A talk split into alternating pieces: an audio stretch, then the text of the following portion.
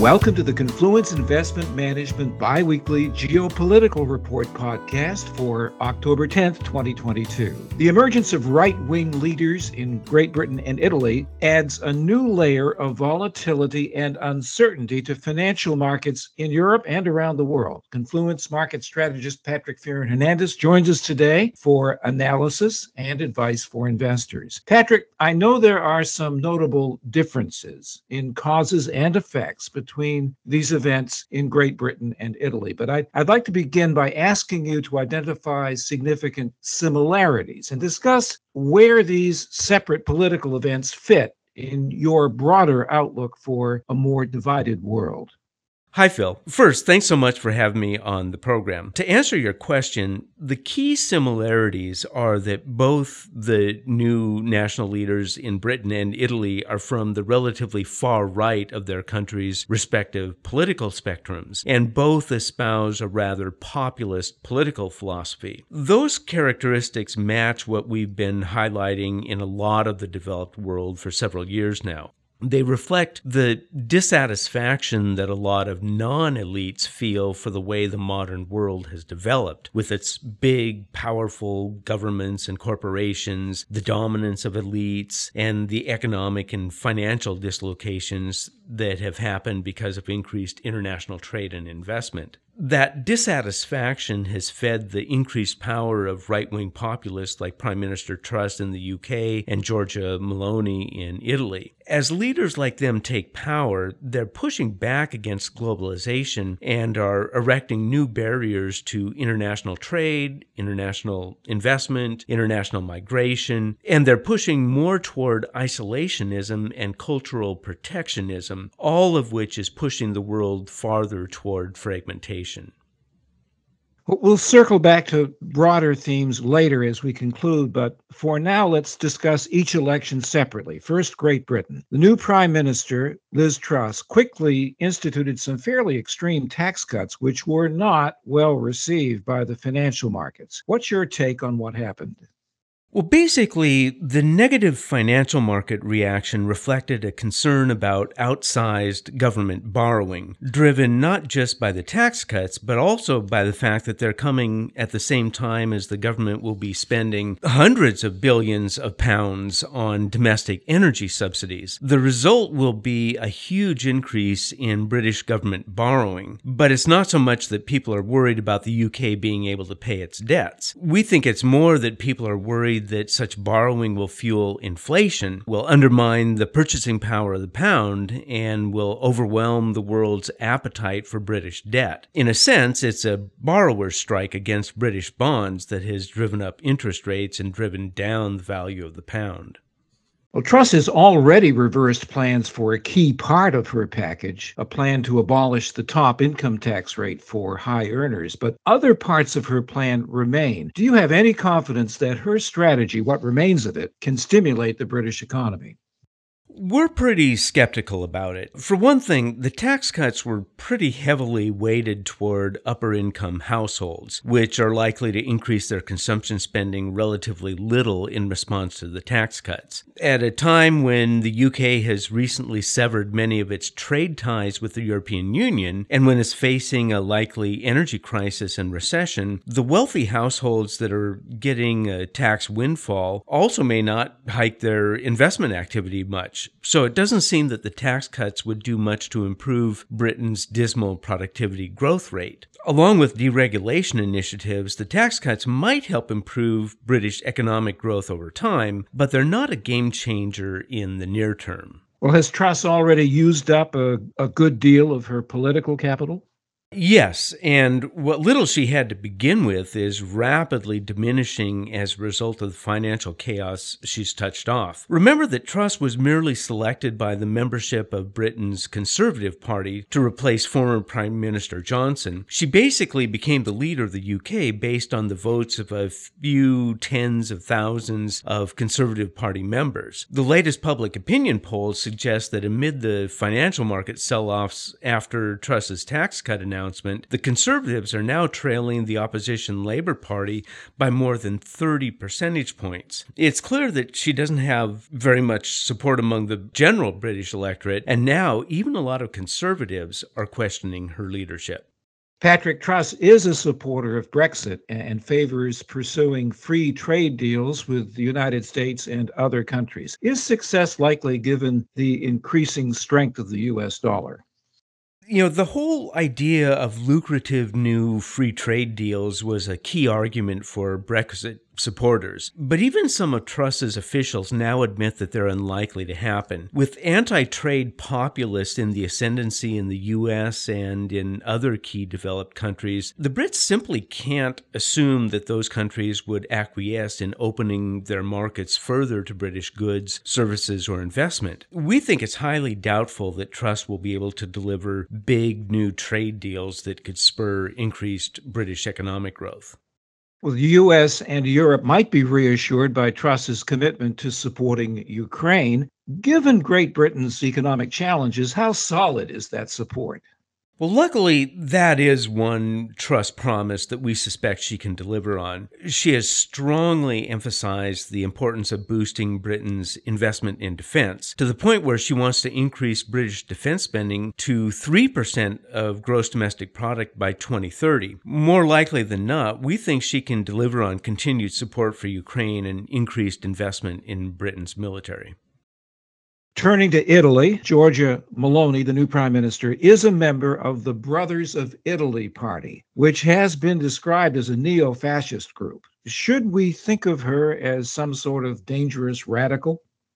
Well, Meloni certainly could look unsettling to some people based on her lifelong participation in far right politics and certain incendiary statements and policies she's espoused in the past. But we think that on balance, she's still pragmatic. For example, she judged that it would be politically bad to stand by Russian President Putin and his war against Ukraine, so she's made strong public commitments to continue supporting Ukraine. She's also backed off some of her previous criticisms and proposals for undermining the EU. Make no doubt, she's still pretty far right, but she responds to political constraints, and we think that'll keep her from straying too far from the mainstream, even if some of her coalition members will want to go further. She's also stated her commitment to defend Ukraine. So I'll ask the same question here that I asked about Truss. Just how solid is that support? Well, remember that you can never be 100% sure what's going on in a politician's head. And of course, her decisions could evolve over time. However, from the consistent support she's given to Ukraine so far, we judge that it's pretty reliable, at least for the time being. Patrick Meloni has promised a re examination of Italy's membership in the EU. What is her goal here? Well, I think a good way to put it is that she wants to change the balance of power between Brussels and the member countries of the EU. One of the key things that animates Europe's right wing populists is the sense that political power and decision making has become too distant from them. That power and decision making is way off in faraway Brussels, where the EU leaders aren't necessarily sensitive to Italians' needs and desires. Meloni has called for reopening discussions with the EU leadership on what powers should be left with the national governments. She's supported Poland and Hungary in their effort to enact policies that are at odds with central authorities at the EU, and she wants to change the Italian constitution to clarify that Italian law takes precedence over EU law. She'll get plenty of pushback on those items from the EU, just like Poland and Hungary have, but that's what she'll likely try to do.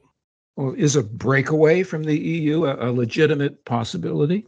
You know, I'll, I'll tell you, Phil, that I'm probably the least pessimistic person on our team regarding that uh, that kind of uh, possibility, based on my long experience working in Brussels at NATO headquarters and seeing how NATO and the EU operate. In essence, you have to remember that they're both geared at gluing Europe together and avoiding World War III. Well, now that Russia is threatening again, many people in Europe are probably even more attuned to the need for unity. Uh, of course, right wing voters are relatively more skeptical and would prefer to take a more isolationist or nationalist tack, especially if there is a new economic crisis that makes the different countries fight each other for scarce resources. My view is that the more likely outcome will be increased pushback against the EU and efforts to roll back some of its powers, perhaps by stepping back from the euro. But at least right now, I'm not too worried about Italy trying to break out of the EU. Similar to Truss, Meloni has also proposed tax cut and deregulation measures. How are the markets responding? Well, here's where Italy's situation has been much better than the UK's. Of course, Meloni is still negotiating with other right wing parties to form a coalition government, so she's actually not prime minister yet, and that could be one reason for the market complacency. But I think the major reason is that Italy under Meloni will be operating with many more external constraints than the UK. For example, Italy has a much higher level of debt than the UK does, so the markets would likely force a certain discipline on Italy. Just as important, Italy has to follow certain EU fiscal rules that will likely constrain Meloni. And even if Italy tried to flaunt those rules, it would likely rely on the European Central Bank to calm the markets. Italy also needs to toe the line to some extent because it's in line for hundreds of billions of euros from the EU's pandemic relief fund, and it won't want to endanger receiving those funds by reneging on promises of economic or fiscal reform. Those things may feel like constraints to Meloni, but they're helping keep the markets calm regarding her policies. Patrick, let's return to the to the broader implications of both political elections for investors. How likely are they to result in another round of rising inflation and slowing economies? Especially in the UK, we think the policies will worsen inflation and the financial market disruptions we're already seeing will probably sap confidence and weigh on growth. The impact in Italy is likely to be less problematic so long as its policies remain relatively more constrained and mainstream. All the same, the situation in the UK and Italy are likely to make European inflation and economic growth worse than they otherwise would have been, in large part by boosting uncertainty. And are these events another argument in favor of commodity investments? Well, for investors, we think that's one of the key implications of all this. By unleashing more fiscal stimulus, keeping inflation high, and boosting interest rates, these policies will likely leave commodities as the one asset class most likely to benefit. We think these policies will continue to support commodity prices over the medium term, even though commodities will also face some downward pressure in the near term as economic growth slows. Are these events stimulative for the dollar? For now, they are, especially in the way that the UK tax cuts have created a buyer's strike against British assets and driven down the pound versus the dollar. In addition, both in the UK and in Italy and the EU, the rising political uncertainty is likely to worsen the overall European recession that already appears to be starting. Those factors will likely maintain downward pressure on the pound and the euro. Now, over time, the resulting aggressive interest hikes in the UK and the EU could potentially make those currencies look more attractive, especially if they succeed in bringing down inflation and or the Fed starts cutting rates in the US at some point. That situation could eventually lead to a weaker dollar, but we're not there yet. Patrick, one more question, and it's on the dollar. A rising dollar does help the U.S. on the inflation front. At what point, though, might a super strong dollar be a big problem for the U.S. economy?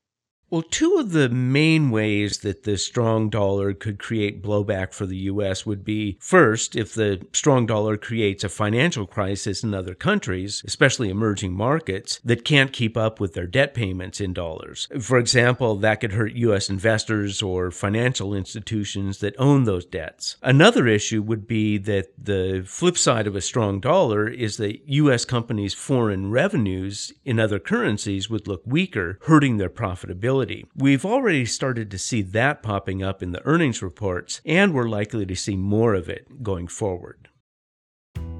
Thank you, Patrick. It's time now to remind our listeners that our discussion today is based upon sources and data believed to be accurate and reliable. Opinions and forward looking statements expressed are subject to change without notice. Also, this information does not constitute a solicitation or an offer to buy or sell any security. Our engineer is Dane Stoll. I'm Phil Anthony.